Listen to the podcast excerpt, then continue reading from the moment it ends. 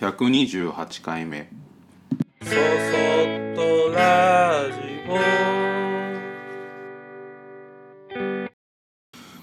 皆さんこんにちはこんばんは。そそっとラジオ木又俊吾です、えーまた週1の、えー配信を目指してたところ、えー今までの中で一番ひどい腰痛に襲われ、えパソコンを打ったりあうん。ほぼ何もできずの状態が続いてたのでできませんでした。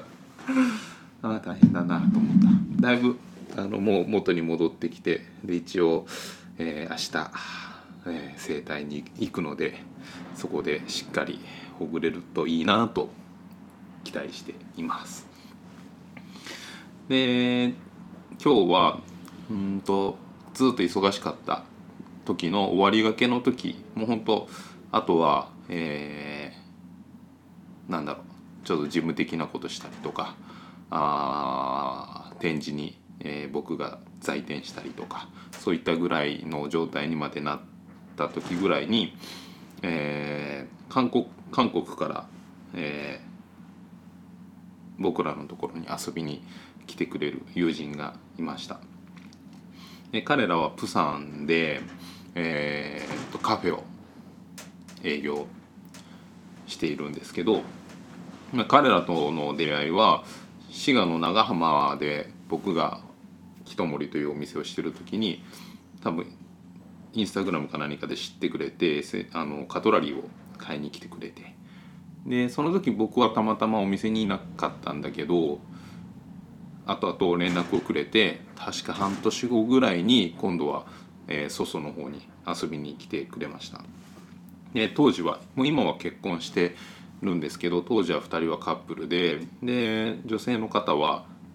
うんと日本に留学してたこともあって日本語がとても上手で逆に男性の方は全く日本語ができないような感じだったんですね。で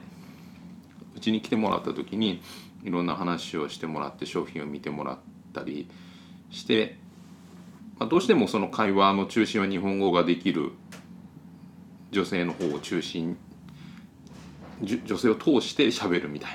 な感じで何かあっても男性の方もその女性に韓国語を言ってそれを日本語に翻訳してもらって、まあ、通訳しながら会話をしてまあ、その状態でこうねうまく楽しく喋ってたりしてたんですけど、まあ、その一日終わった後に帰る時に家から駅まで送っていく時に、まあ、何気なく少し英語で話してみたんです男性の方に。なんかこう僕もそのなんて言うんだろう向こう海外に行った時に通訳がないと話が伝わらない時なんか置いてけぼりになってるような気分があって少し寂しかったりすることを経験したことがあったのでなんかそうななってるかもなっていう思いもあってっていうとこなんですけどでそれで英語で喋ってみて、まあ、そんなうまいわけじゃないので伝わってないことも多々あったんだけどなんかすごく喜んでくれて。なんか本当は直接話がしたかったけど日本語ができないしでなんかこういろんな話をしてる時に会話を止めちゃいけないからなんかどうしたらいいかわからなかったとかなんか本当に直接本当に喋りたかったんだっていう熱意をすごい伝えてくれて ああなんかよかったと思ってうん拙い英語でもね喋れて。でまあそういうところからあのまあ10分ぐらいの会話だったんだけどそれは。でもそういうところからまあ彼らとのそのお付き合いが始まって、まあ、1年に1回、まあ、2年、まあ、少なくても2年に1度ぐらいのペースで日本であったり僕らが釜山に行ったりとかしてなんかこう親戚のようなお付き合いをしていて、まあ、でコロナになってからねそれがなかなかできなかったっていうのがあって久しぶりにこの前会えてよかったなと思ってます。で2人はあのさっきも言ったけどプサンでカフェを運営しててそろそろ多分6年6年ぐらいになるっていう話をしてました。でまあどうも韓国の人たちのそれは気質みたいなものもあるみたいなんだけど何かのブームが来ると一気にそのお店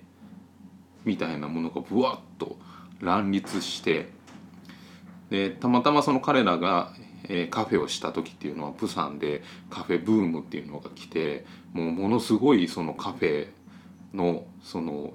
回転ラッシュ。をがあるんだけど半年ぐらいでもう潰れていくとこもいっぱいあるみたいな。なんかもうそういうそういうようなことがよくあるっていうふうに言っててで僕もその彼らのカフェに行ったりした時とかに他の場所とかもいろいろ歩いて見ている時にあ本当カフェいっぱいあるなと思ってでもお客さん全然入ってないえー、でもあのエスプレッソマシンめっちゃ高いやつじゃないの？とか なんかそういうこといろいろ気にしてたんだけどなんかまあ案の定やっぱりこう生き残るということ自体がすごい難しい。なんかこうなんか文化というか乱立があるっていうふうなことを教えてもらっててで彼らはそのプサンの中でもなんて言うんだろうねそんなにこう商業地例えばえーっと例えばって言ってもあれだけど、まあ、メインの観光地とかお客人がいっぱいいる場所でカフェをするんじゃなくて本当はちょっと離れたところにポツンと、えー自分たちのカフェを始めてでそれも内装とかも自分たちで時間かけて丁寧に作ってでお店に行ってみて見てああなんか手作り感もすごいあるなっていう好感を持てるようなお店だったんです。で最初はポツンと始めたのにその後カフェブームがやってきてで街から離れた穴場スポットみたいな感じにそこら辺が思われてもう周りに次々新しいカフェとかレストランができてなんかもう新たなそのカフェスポットみたいな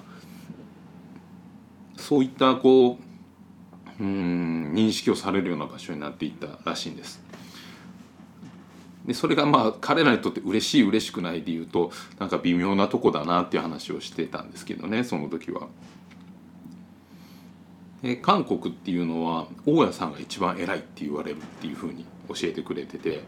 で彼らの話だと大家さんがいきなり値上げを言ってきてでそれに対して「いやそれもうちょそれ待ってください」とかそういうことを言うことはできるけどいやでももう無理だからっていう感じで例えば今まで5万円で貸してたのを来月から6万円にするねみたいな感じで徐々に徐々にこう家賃が上がっていくことが、えー多い。まあ、いたそういうことをがしたいがために大家さん頑張って大家さんになってる人もいるとかいう話も聞いててで、うん、じゃあ嫌だったら出ればいいよねって話をしたら何かそれがまたすごい韓国の良くないところでって彼らは言うんだけどその次に出ていくならここに次に入る人を連れてこないといけないというなんかネズミ講のような なんかもうすごい話だなみたいなことを思うようなあの条件を突きつけられるみたいなんです。でなんかこう離れちょっとその人気エリアから離れていくとそのうん家賃はもちろん安いからそういうふうな感じで始めるんだけど彼らがやったことでその周りにもカフェがいっぱいできてきてなんかそこの場所がカフェとかそういう営業する上では人気スポットみたいになってで大家さんがこれはこの辺には土地の価値があると思って値段を上げてくるっていうことが起こりそうだっていう話を、まあ、前々からしてたんですけどでその値上げっていうのがあのーこのコロナになってきた頃にやっぱりやってきたそうで。ででもまあ通常値上げっていうのは彼らの話だと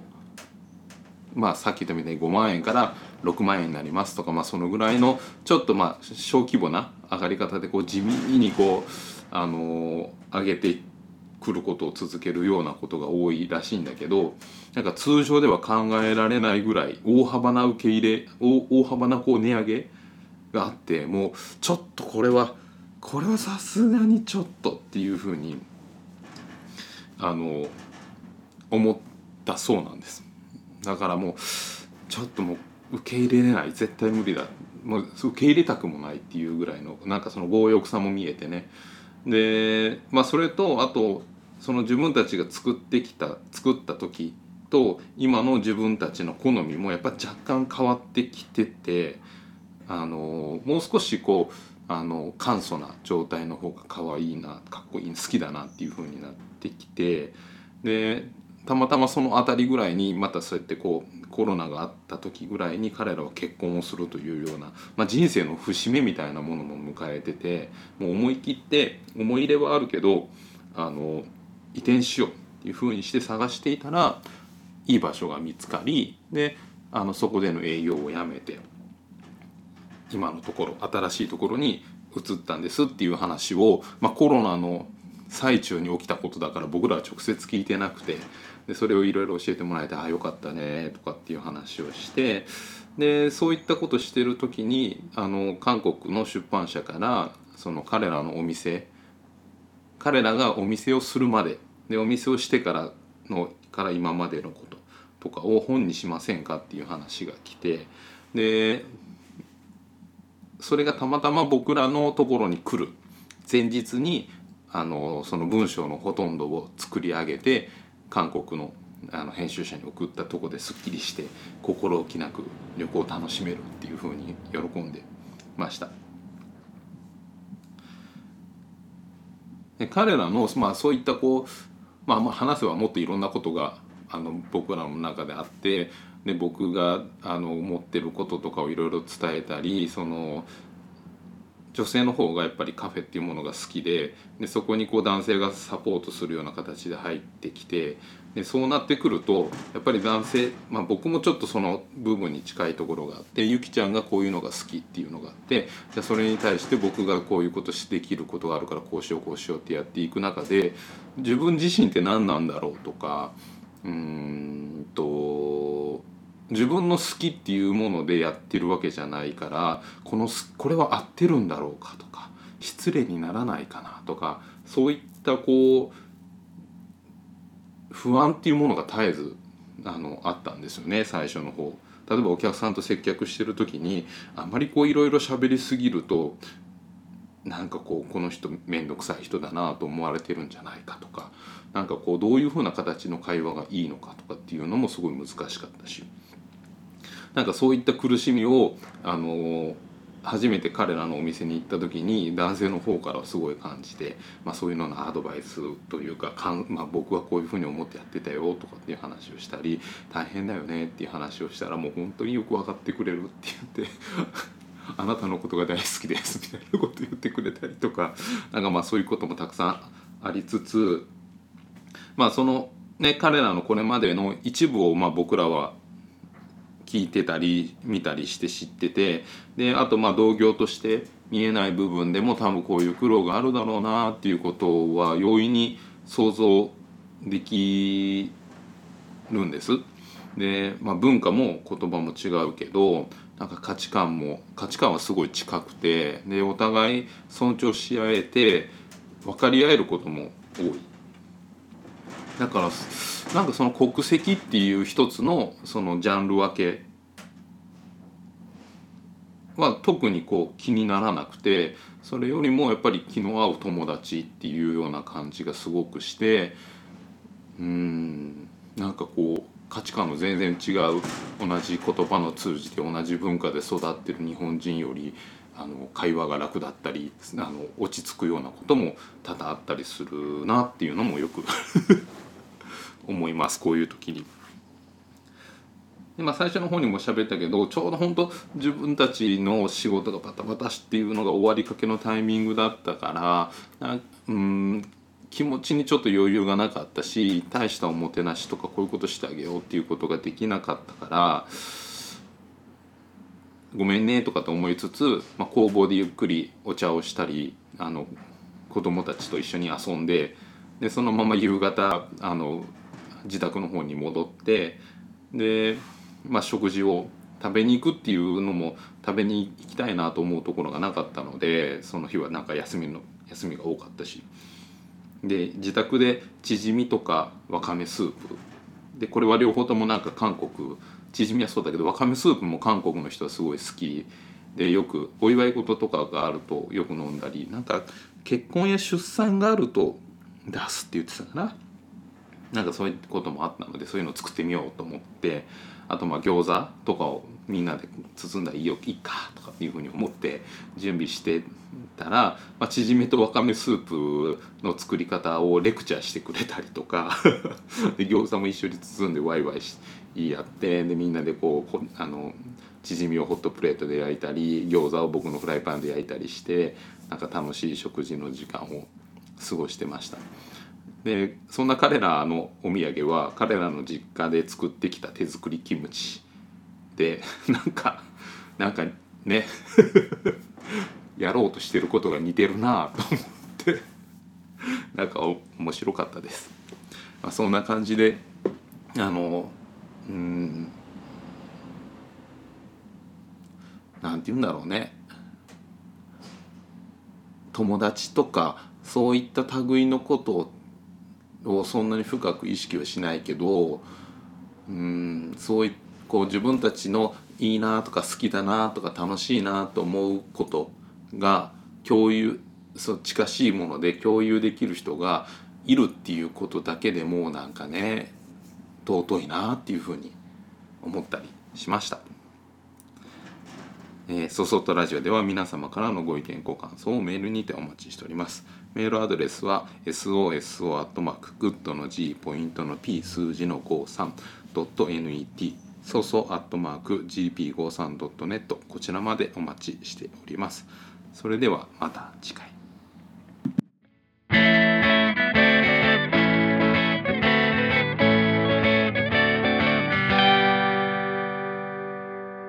そそっとラジオ。